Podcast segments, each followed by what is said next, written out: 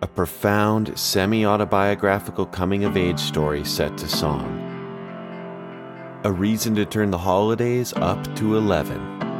And something we never thought we wanted from one of history's most legendary rock bands.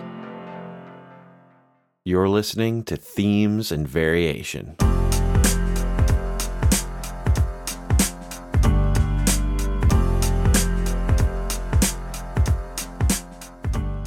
Themes and Variation is a podcast about music and perspectives brought to you by the online music school Soundfly.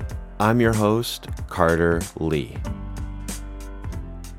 So it can definitely be difficult to find the silver linings in the year that just was. 2020 was really difficult for a lot of people in a lot of ways, but I can safely say that doing this podcast was a massive highlight for myself and the team at Soundfly we really had no idea what we were getting into starting a podcast with that first demo episode featuring Marty and Mejia, where we talked about songs from the first album we ever bought. And here we are, 10 episodes deep. Might not seem like a lot, but most podcasts don't even make it to their eighth. So that was a big goal that we set, and we reached it in big part because of you, the listener. There are about a billion and one podcasts out there now. And for anybody that just listened to even just a fraction of an episode this year, our sincerest thanks to you from myself and the Soundfly team. We have some incredible guests lined up for 2021, some amazing episodes already recorded. We're going to keep pushing themes and variation. We hope you come along with us for the ride. And hey, if you're not sure that you're on old St. Nick's good list, or hey, maybe you had the best year possible, maybe you were on the team that created the COVID vaccine and you're just like the best person in the history of people for 2020, please consider one more huge act of goodwill by giving us a rating and review on Apple Podcasts or wherever you get your podcasts, and share the show with your friends. It would mean the absolute world to us. So, for our last theme of the year, we thought we'd do something a little fun and unpack some unexpected holiday tracks. Simply put, these are tracks that are at least loosely tied to the holidays that you very likely will not find on any Christmas or holiday playlist. And of course, joining me on this episode are my frequent co host and co producer, Mejia Lee. We're joined by special guest, Soundfly's head of digital marketing, Zoe Young. Zoe is just absolutely brilliant and hilarious. And I knew we had to get her on the podcast before the end of the year. And as she says on the episode, she's not actually a musician, but her perspective on language and lyrics is incredible. I think you'll agree she absolutely knocks it out of the park on this episode. So, just a quick disclaimer before we jump into the episode. This episode touches on some sensitive issues in the spirit of perspectives and open dialogue. Our intent is always to learn together and to revel in our shared passion for music. That comes with the understanding that we'll always aim to treat the opinions of our listeners, panelists, and the community at large with tolerance and respect. No matter what you're celebrating this holiday season, we wish you all the very best. And without further ado, let's get into the episode Unexpected Holiday Songs. Mejia, how are you doing today? I'm doing just as well as I was 10 minutes ago when I saw your face in person. Good to see that you're still doing well as of uh, the last 10 minutes. And a very special guest, Zoe Young. How are you doing today, Zoe? I'm doing about as well as when I saw you guys an hour ago on a team meeting. Excellent news. And, and good to know that things haven't changed in the last hour as well. So, guys, today we are talking unexpected holiday tracks. Do you have a favorite holiday music memory? At all? Like any just favorite memory that is relate? It has to relate to music in some way, of course. A track that I tried to shoehorn into the theme just because I wanted to talk about it. It's my favorite, and also it is the worst Christmas song that I believe has ever yeah, been written. Yeah. is "Christmas Shoes."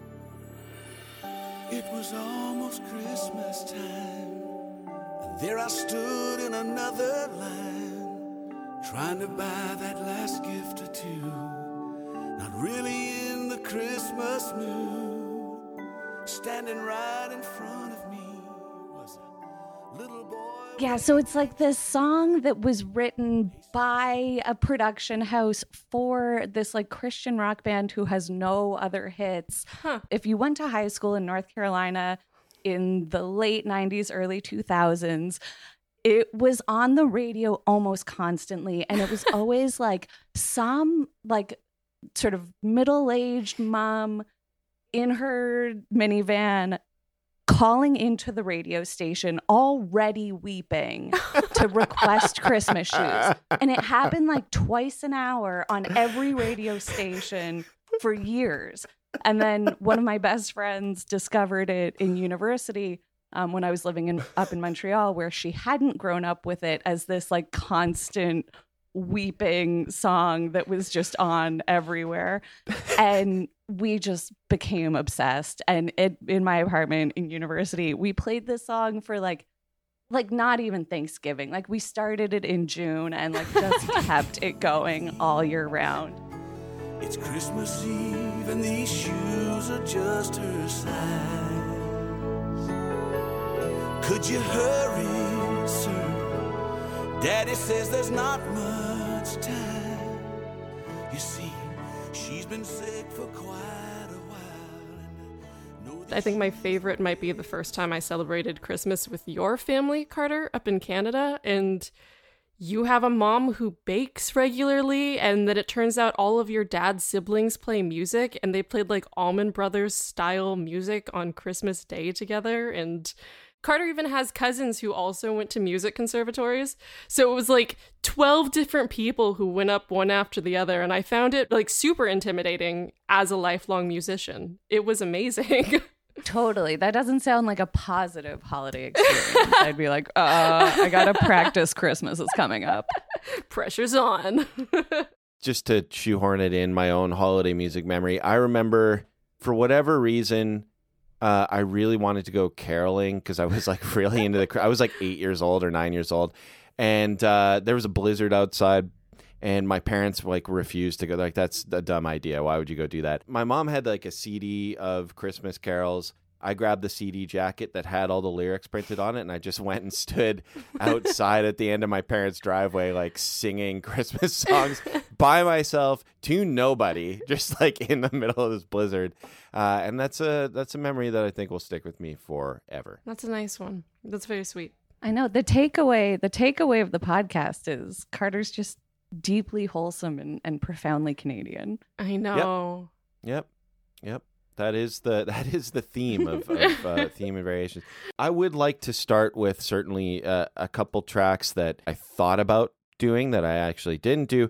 I thought about doing, of course, Wham's Last Christmas, but Zoe, you stumbled upon a phenomenon known as Whamageddon. Whamageddon is a game, a, an internet game. Um, the rules are pretty simple. You have to make it from December 1st to December to Christmas Eve, just night of December 24th, without hearing Wham's classic Wham again Last Christmas. Without Classic hearing Wha- Whamageddon track. Without hearing Wham's classic Christmas tune, Last Christmas, if you hear it when you're out Mhm. shopping, you have to tell the friends with whom you are playing Wha- Whamageddon that you have been knocked out of the competition. It's an honor based game. So this episode being released on December 23rd, presumably maybe there are some listeners that are, you know, are, are competing in Whamageddon, have made it this far. They have one more day.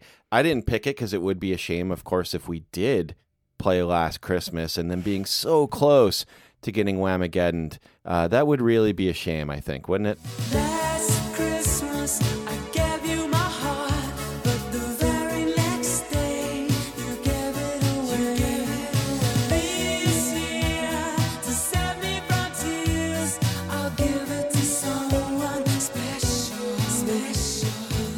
Carter, I am proud to be part of the mu- murder suicide scenario that is happening here. It is it's mass murder and I'm ready for it. Whoa. Thank Darkest oh, episode man. yet. Yeah, this is so. This is a Oh, just holiday wait, episode. you haven't heard my pick yet. Um, all right. On a on a lighter note, I did. On a lighter I- note. How do you like that segue? No, I, I there's one more that I, I really considered doing, and it was uh, Sharon Jones and the Dap Kings, just another Christmas song. Just another Christmas song, but this time I'll sing along. Just another Christmas song, but this time I'll sing along. I'm dreaming of a while. They did a, a whole Christmas album, and it's legitimately, of course, incredible, as you would expect from Sharon Jones and the Dap Kings. But that's not fun to talk about incredible songs. So instead, I picked this track.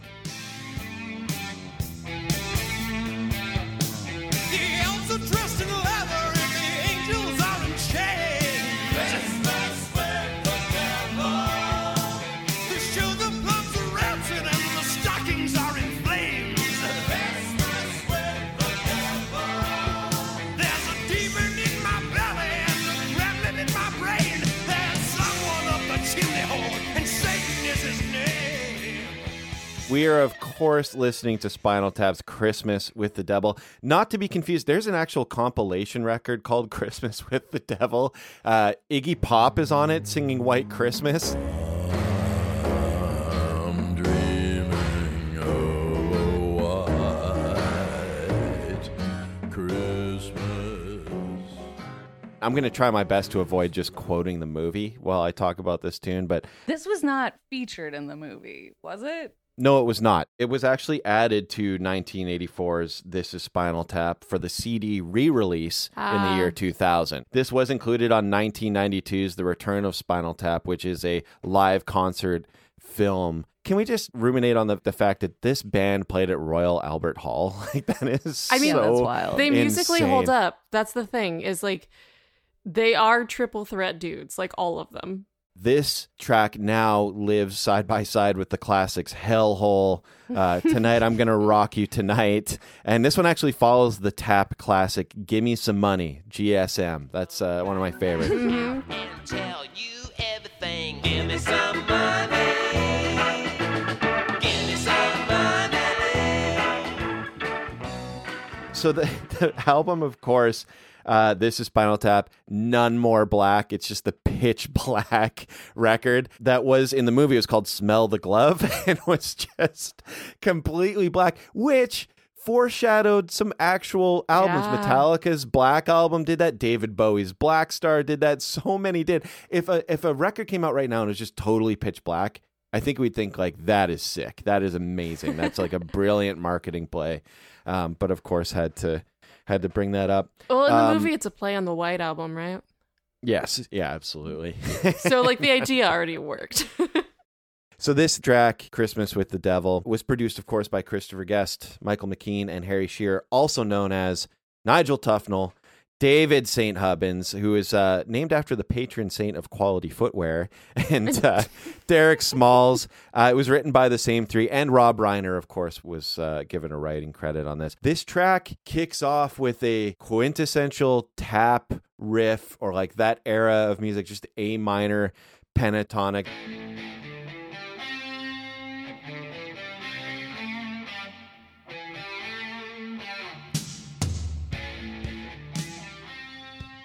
You just know what you're in for when a song kicks off with a riff like Mm. that. Yeah, it gets gets you in the mood.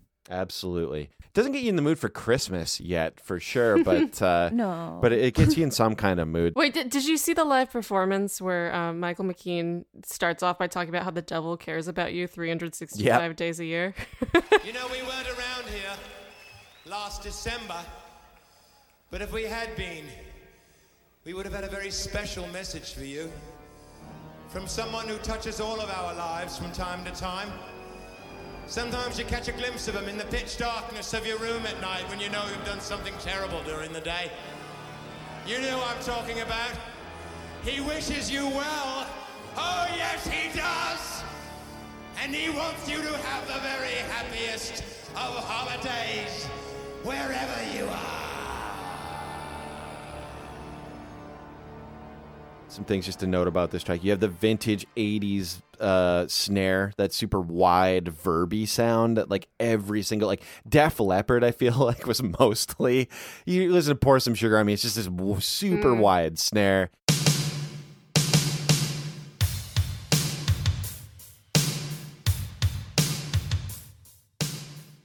What is your favorite parody band of all time? Have you guys watched and then also listened to the documentary now? Bill Hader, Fred Armisen. Oh yeah. Uh, Um, Blue Jean Committee? that- thank you. That's exactly. Yeah. No, wait. The That's not the Talking one I was Heads going one, for. right? The Talking Heads one. Yeah. The documentary now episode for it is so good because it's so perfectly the top Talking Heads documentary. And then sort of looking in, Ian and I looked, my husband and I looked it up because we were like, what is this? Like, how did they film this? And they actually put on like a two hour long live show in San oh. Francisco at a big theater. That's amazing. and it's like the whole thing is real. Like the Wait, Bill fans Hader screaming in the audience, like yeah, they they played like a full two hour long set of this music. Like there's so much more that didn't make it into the 45 minute cut so of the funny. documentary. And it's just like it's so far out of your way to go to like write and create songs that could have been performed by the Talking Heads. Love that. and like it's genius. It's so good. new friends. Art plus student equals poor. Art plus student equals fun. Art plus student. was it Test Pattern? Was that That the name? Test pattern. right. That's exactly right. Hey Carter, have you heard about Soundfly's new subscription?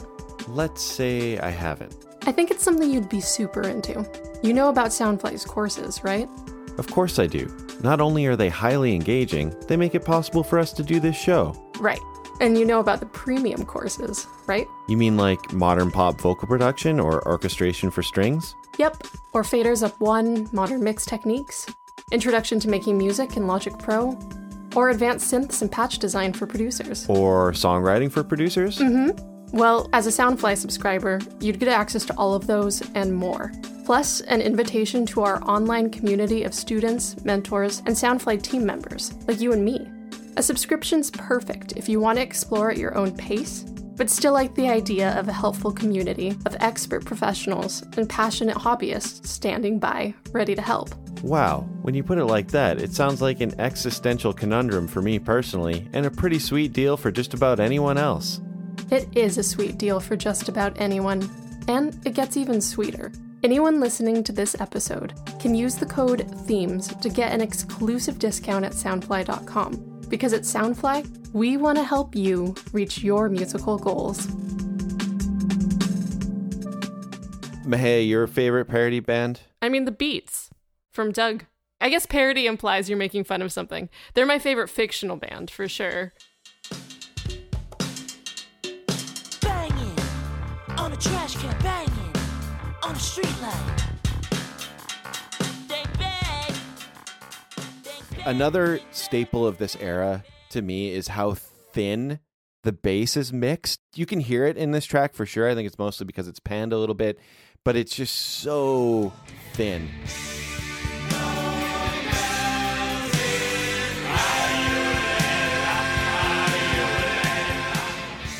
And from what I discovered is that one of the reasons for that is that in mastering, vinyl required that you lop off a lot of the low end so that the needle wouldn't actually bounce on the record when you played. An example of this that I didn't think I was going to talk about Metallica today, but I'm totally going to talk about Metallica.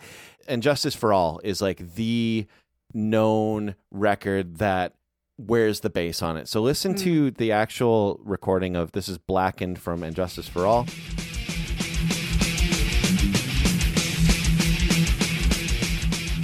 So there's supposed to be bass right now. What?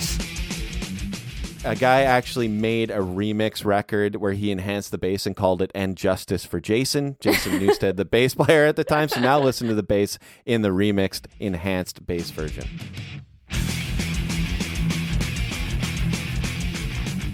Yeah. There's bass in this song.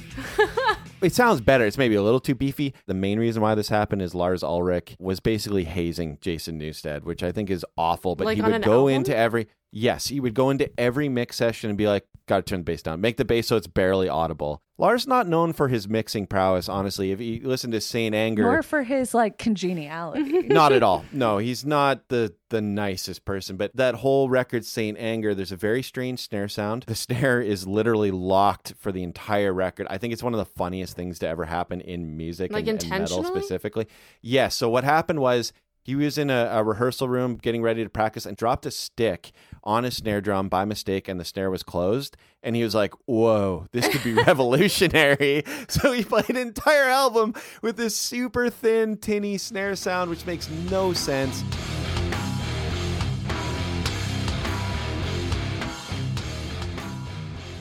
I'm going to get us back on track with uh, Christmas with the Devil with some lyrics. Yay. Because the lyrics are absolutely incredible. The opening line The elves are dressed in leather and the angels are in chains.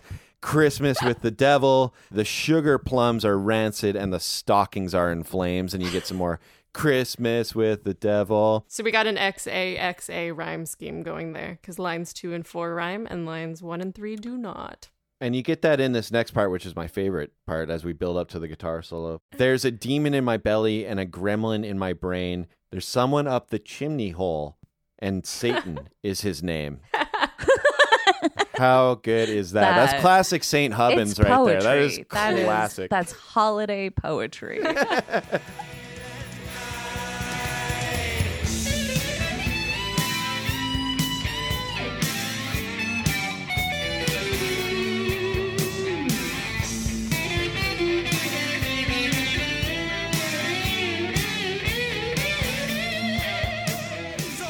Guys, let's get into this guitar solo. I am dying to talk about it.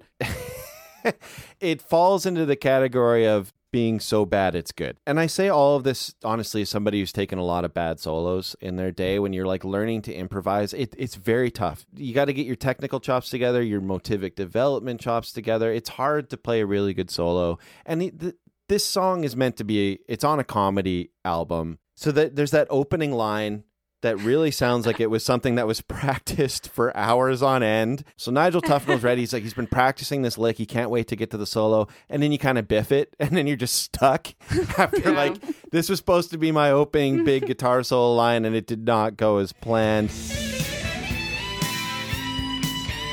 That's followed by a really weak, what I'm calling a well, I have to play something line. I can't just I can't just stand there and not play anything. That lands on the 13, and it, it the 13's fine if you're gonna land on that. It just doesn't fit with this style of music.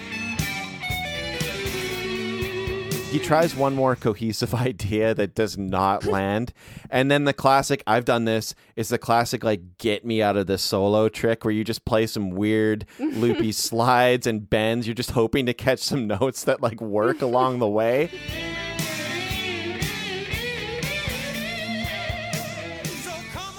Studio time's expensive. They couldn't do multiple takes. They like they had to nail it right then and that or what if they'd been working on it for weeks and this is the best they did? you should be thankful for the guitar solo that you have. Mm-hmm. I, as a as a third option, I think that this could have totally been written in this way and Yeah. prepared in this way for this track. I, I think that that's Yeah, yeah. totally possible. It's Nigel Tufnel doing Tufnel things. It again, it's just so bad that it's good. Hey, you mentioned H. Jon Benjamin. He has a piano trio record where he does not play piano. He is not a piano player at all. But he did buy studio time to make a record where he hires an incredible jazz trio and he just plays piano and like It's tries to hang with It's so good.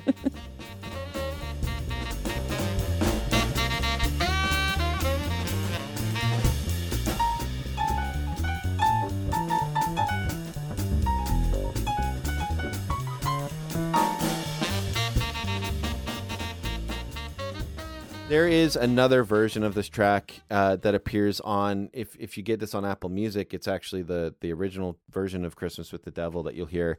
Um, but it does appear on their album Break Like the Wind. Features Steve Lukather, Joe Satriani, Slash, and Jeff Beck on guitar. So monster guitar players, and it sounds uh, quite a bit different. So come on,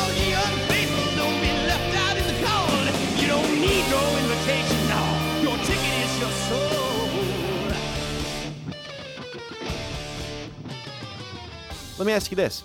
I'm going to ask you this on every track. Would this go on your holiday playlist? Absolutely, Carter. I think you nailed this. I think this is an objectively perfect choice, and the fact that it was not previously in the holiday canon is a crime. Awesome.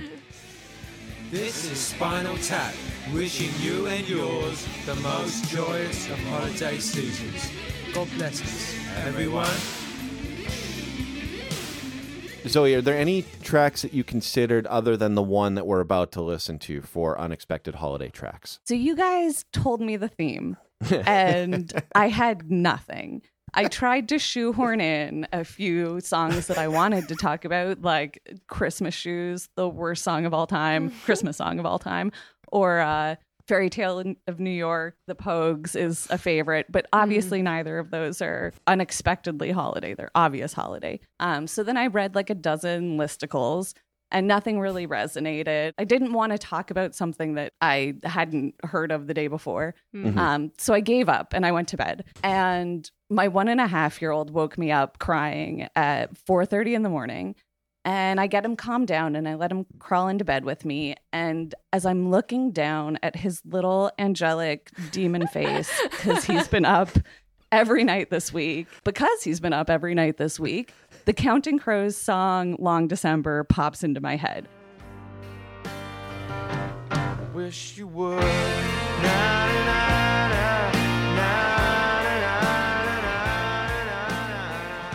because it's been a long December and there's reason to believe that maybe this year will be better than the last.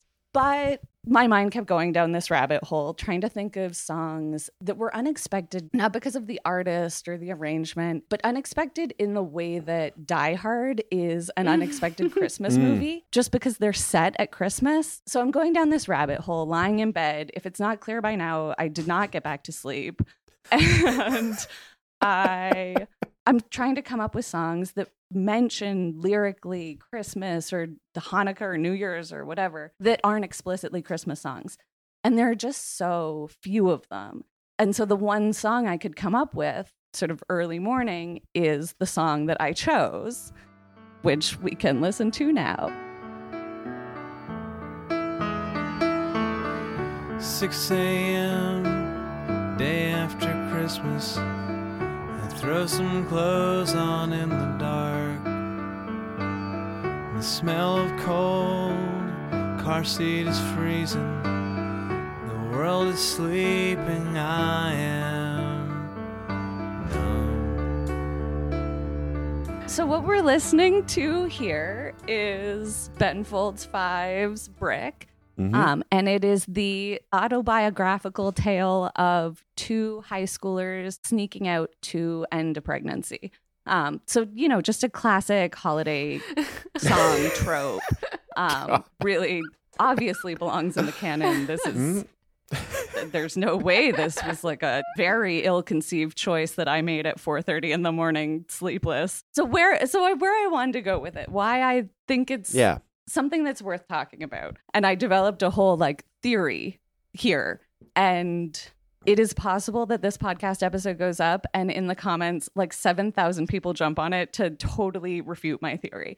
But here is my theory. As a little bit of background, I have the shamefully least musical background of anyone on the Soundfly team, but I do consider myself sort of a writer and an editor.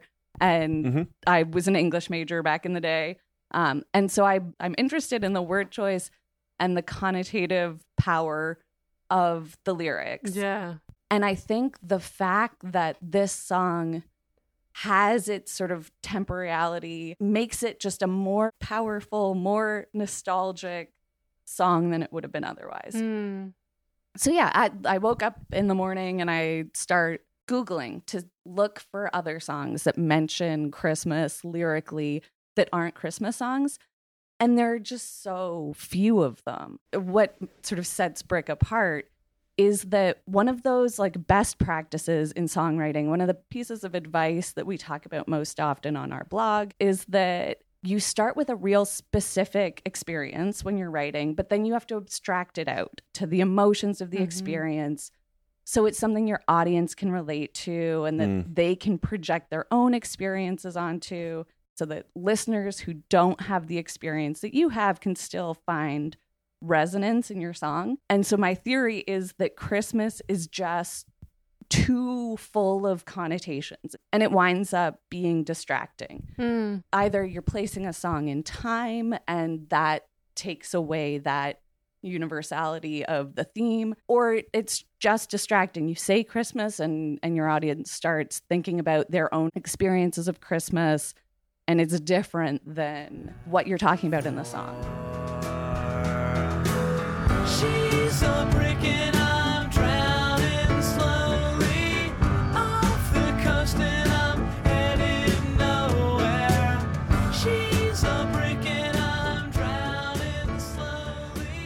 So I never doubted your ability to whatever song that you picked was going to to make sense. I just thought that maybe it would take a little bit longer to win me over. You won me over in like 30 seconds of, of that breakdown. okay yeah so like i want the like soaring political speech background music like, Yeah.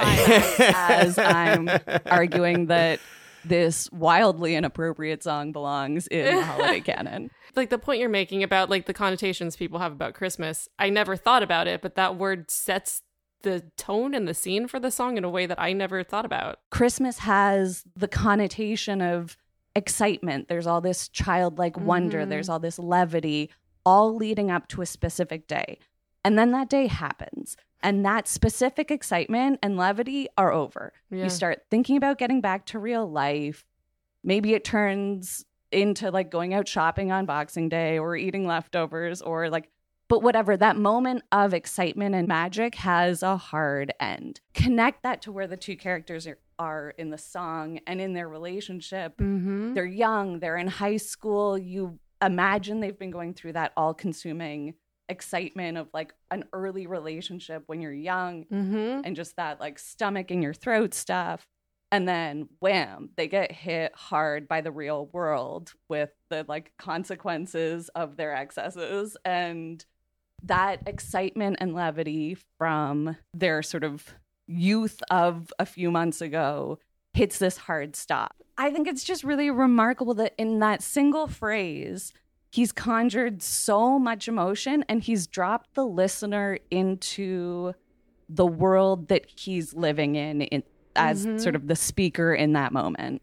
it did put me in that feeling of like imagine having to deal with something so heavy in a time where you should really just be thinking about like i'm going to be with my family i'm going to eat great food i'm going to be having a good time like this is the most happy time of the year but you have to deal with a situation that is so heavy that juxtaposition is is extremely powerful Yeah, and there's really only one other like lyrical reference to the time of year, and it's later in the song where he says that he goes to sell some gifts that I got, which is just one more gut punch. Like, if you were thinking they were doing okay, just to be clear, here's a child going out the day after Christmas to sell his presents. At 7:30, I pace around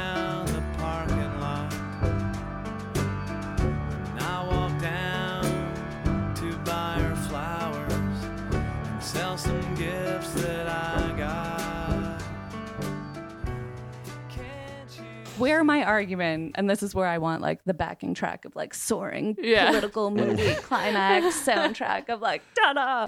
Um, it's not a song about Christmas, but I think if you take the time and place that he's established in the song out of the song, it's just not as powerful. Yeah. Um, yes that by starting the song at 6 a.m. the day after Christmas, you're dropping this this bomb of emotion in someone's lap, and it really fuels the rest of the song.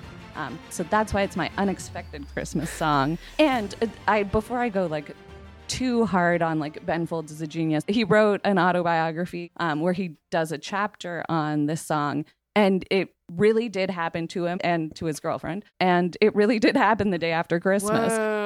He may have just stumbled upon the part of the song that I think makes it really sort of profound from the outside.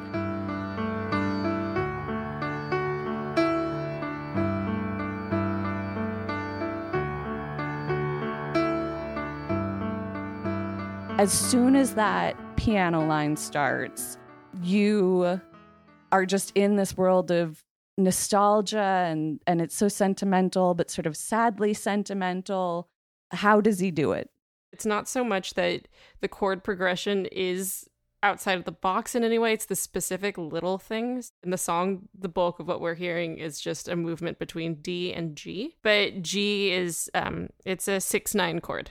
So instead of just having like G, B, D, like a standard G chord, there's an A in there and there's an E in there. When you use tensions like that and the the seventh of the chord isn't super prevalent, it creates like a softer, more gray area sound, you know? It like blurs the lines a little bit harmonically and makes the emotional impact more like it's more of a floating sound than just like a, we're here and then we're here. The biggest thing for me on this track, because like, like this is a massive hit, I don't remember it as such. I didn't listen to Ben Folds. I was one of the guys that was like Ben Folds five. Like, where are the other two guys? I didn't get the joke at first. But the instrumentation, you have drums with brushes, Yeah. but then of course the upright bass playing arco with a mm-hmm. bow. That is so rare. I saw an interview with with Ben Folds talking about Robert Sledge, the bass player who had just gotten this bass and was like just learning how to play it. And they recorded this track in their home, like in a bedroom. Again, just a very bold move, a departure from everything, playing like rockin' piano trio songs. To have this be the the big hit is is really cool. Does this go on your holiday playlist? Because I was I thought I was gonna say no for sure. I would put it on there.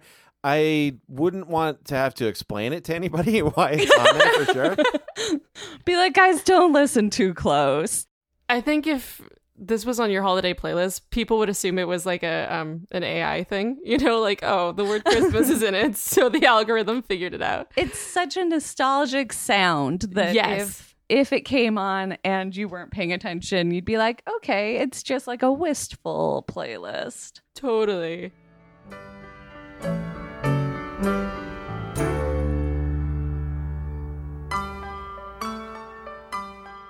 All right, Mahea, let's uh let's talk about your uh song. Oh my gosh, I like almost don't want to, but I really do. I'm very excited. Um, do you want to start with songs that you thought about picking but didn't? the two songs that I thought about the longest before arriving where I did were um Sufjan's Christmas Unicorn. I'm a Christmas unicorn. Um, and then the other thing I thought about doing was the David Bowie Bing Crosby Peace on Earth slash Little Drummer Boy. Yeah. Supposedly the Peace on Earth part was written because Bowie was down to sing with Bing Crosby, but was not interested in singing Little Drummer Boy. so they just wrote a second song that fits with it. Um, I I watched that because I'm like, it's such an unexpected pairing of Yeah. people. Mm-hmm. Maybe this would work. And then you listen to it and you're like, this is a holiday classic. Totally. I didn't know that's how Peace on Earth was written, so that's interesting. And that part's unexpected, but the overall thing isn't. Where I landed, um, usually when I can't pick a song, I fixate on a word in the theme and feel like I'm outsmarting the world by doing that. Um, and Yeah. I fixated on unexpected, and I decided to me when I think unexpected and I think music, I think hidden tracks. So I googled Christmas hidden tracks, and this song came up.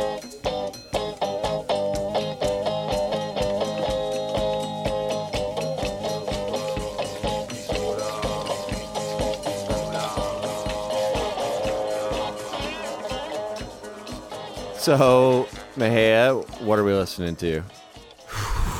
Um, we are currently listening to Unbelievably, a Rolling Stones track from the album Their Satanic Majesties Request, 1967. I totally am going to screw up the exact title of the song. Sing this all together, see what happens. Thank you. Yes, sing this all together in parentheses, see what happens. I kept saying watch what happens, and I wanted to make sure I didn't do that. Wait, but so how did you get Christmas here? Uh-huh. so just to get right to that, so that you guys don't doubt me for half of the segment, the working title of this album was Cosmic Christmas. Okay, so the title they decided not to use. Yeah, yeah, yeah. So this full track isn't actually the hidden track. This is just the track that the hidden track is part of. At the very end of this Such a stretch. eight minute track of nonsense um, is Carter, do you do you just want to give us that clip?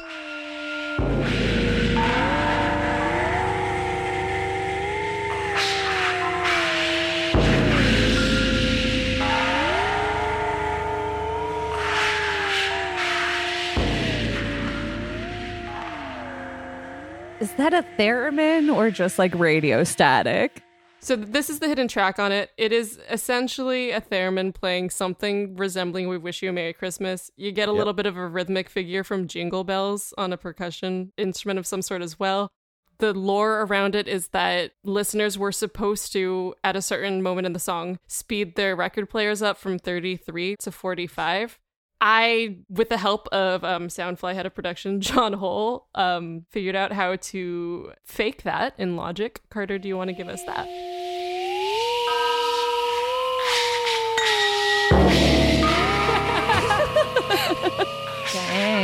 Right? I mean, so it's it's not as cool as I think they thought it was.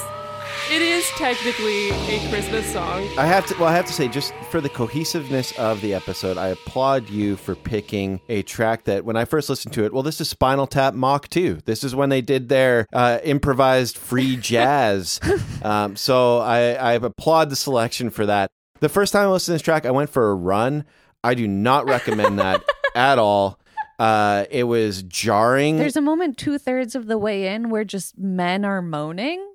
Yep. Not like in a sexual way, just moaning. And that lasts for like a while. It kind of sounds like Sympathy for the Devil, which is my favorite Rolling Stones song. Wow, this is a really devilish episode in some ways. Hey. I know, you guys, we went really dark. Sounded silly in the context of this song, but after listening to it multiple times and nearly losing my sanity entirely, it occurred to me that it sounds a little like Moments in Sympathy for the Devil.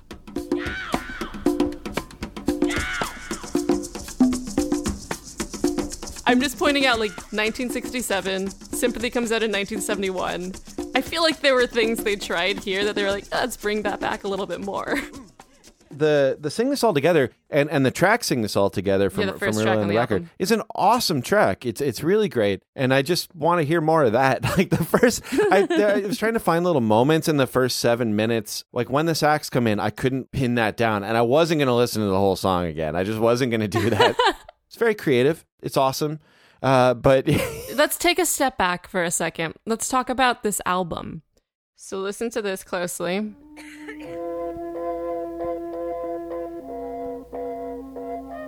Was that just someone coughing in the track? I'm listening closely. Okay. So this you should know. yep. Yeah. When Their Satanic Majesties Request came out, which was the same year as Sergeant Pepper's Lonely Hearts Club Band, um, it was criticized as being highly derivative. I'm still unclear as to whether the Stones intended for it to be sort of a tongue in cheek parody of psychedelia or if they were, you know, trying to get in on that movement. It is the only one of their albums that falls into this genre and this world. It's like very on the nose derivative of the Beatles in certain points. Yeah. In a 1970 Rolling Stone interview, Lennon said on the topic of Mick Jagger, every thing we did, Mick does exactly the same. He imitates us. And I would like one of you underground people to point it out. You know, Satanic Majesties is Pepper. We love you. It's the most. That's all you need is love. So, I mean, that said, on the track We Love You, which was recorded while this album was being recorded but doesn't appear on it, which I agree is basically all you need is love, John Lennon and Paul McCartney are part of the background choir. Whoa. That's such good celebrity gossip.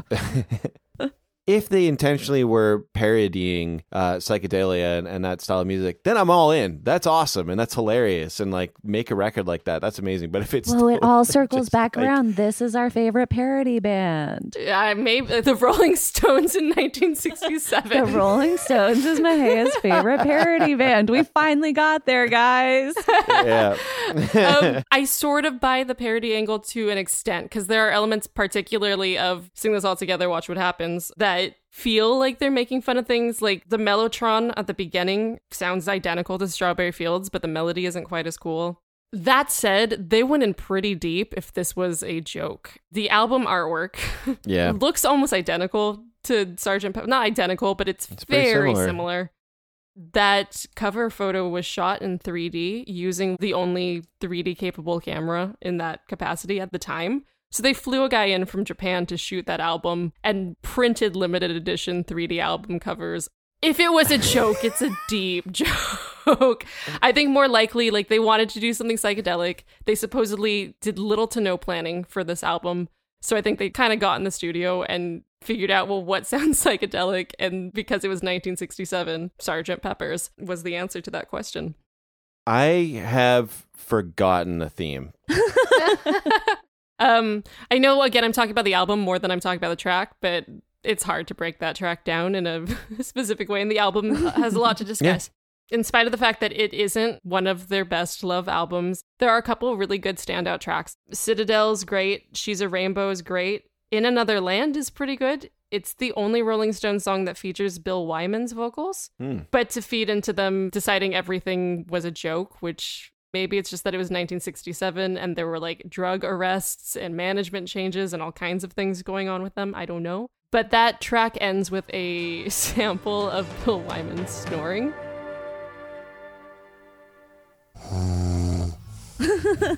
Whoa. it does it doesn't even just kind of have it. Like I thought it oh man. What did you say that they wanted to call the album? Christmas something? Well, the working title was Cosmic Christmas. I don't know where that working title came from. That was going to be my question was is there any reason that exists on the internet that we could find as to why the working title for the album was Cosmic Christmas? Did they record it at Christmas? I'm just I'm fishing for more Yeah, reveals. yeah. I want more secret tracks. Not that I know of, but I promise you I'm gonna keep digging. A lot of it was recorded in parts and individually because they were dealing with so much chaos in their personal and professional lives at the time. And it sounds disjointed, so that that adds up. I was gonna say yeah. Um, if you listen to that first track, I do think that's a more respectful interpretation of psychedelic rock for sure. The other track I legitimately love on this album is She's a Rainbow. See the sky in front of you. This song does sound more Christmassy to me, even though it isn't. This is another stretch, another reach for me in making things unexpected. The strings in this track, which is not the track I picked, were arranged by John Paul Jones. oh Bassist for. Led Zeppelin after the fact. not just bassist, but like oh mandolin player, organ player. That reason why I picked up the bass, John JPJ, John Paul Jones. That See? just blew my mind. Unexpected, That's right? amazing. Yeah, you know, those are really the big things that I had to say. I did just Google on my phone while talking to you, something I should have Googled sooner, and I usually do. Can't believe I didn't. There is a little bit of a Christmas tie in. It's possible this was meant to be a Christmas album through and through. It was released on December 8th. okay. if you have more to talk about the track, of course, but I'm dying to know would this go on your holiday playlist? uh, is it going to go on my playlist for the holidays? No, no, it's not. But uh, yeah, I'm I'm going hard no, but the reveal was absolutely worth it. I don't ever want to hear this song again. like, yeah, I'm good. Yeah, I was going to say that too. I do have a closing question for the two of you. Yes. So, on the topic of just like more serious music, what are some things that you think like a good, warm, cozy Christmas song, not the three we chose, has? I I don't love Christmas music. I just don't. So I, I'm like the wrong person. I think like because I think the reason I don't love it is because like mid November you're you're inundated with it. I also feel like the wrong person for that to be asked of me because my legit favorite Christmas song is the Pogues Fairy Tale of New York, which starts with two people arrested for having been drunk. It was Christmas Eve, drunk tank. I got a couple for you. A lot of classic Christmas music sounds like jazz standards, you know, just like these super singable, catchy melodies that have rather basic forms, you know, like you've got a verse and sometimes you have a chorus, sometimes it's just like A A A A type form where it's verses. I think that you get seventh chords in a way that you don't in a lot of popular styles of music, which again sounds like old jazz standards. More nerd talk, things like secondary dominants are more prevalent than they might be uh, in other styles. And then also like, you know, the piano factors in a lot. Like the guitar on occasion, but it's a really piano heavy style. I feel like we have to say just me and Carter have to say the words Anne Murray. Because if you have a podcast with two Yeah. Canadians Oh on it God. and you about Yeah. Christmas songs and you don't say Anne Murray, there are stocks in a town square with your name on them. And I just want to make sure we're okay this holiday season. And that's going to do it for another episode of Themes and Variation. Thank you so much for listening. We want to know what tracks you feel are unexpected holiday songs. So there is a link to a Spotify community playlist in our show notes. Feel free to add your selections there. If you have any questions, comments, or suggestions for themes for a future episode, we love hearing from you. Drop us a line at podcast at soundfly.com. Be sure to remember soundfly.com for all of your music learning needs. We'll be back in two weeks with a new episode and a new theme.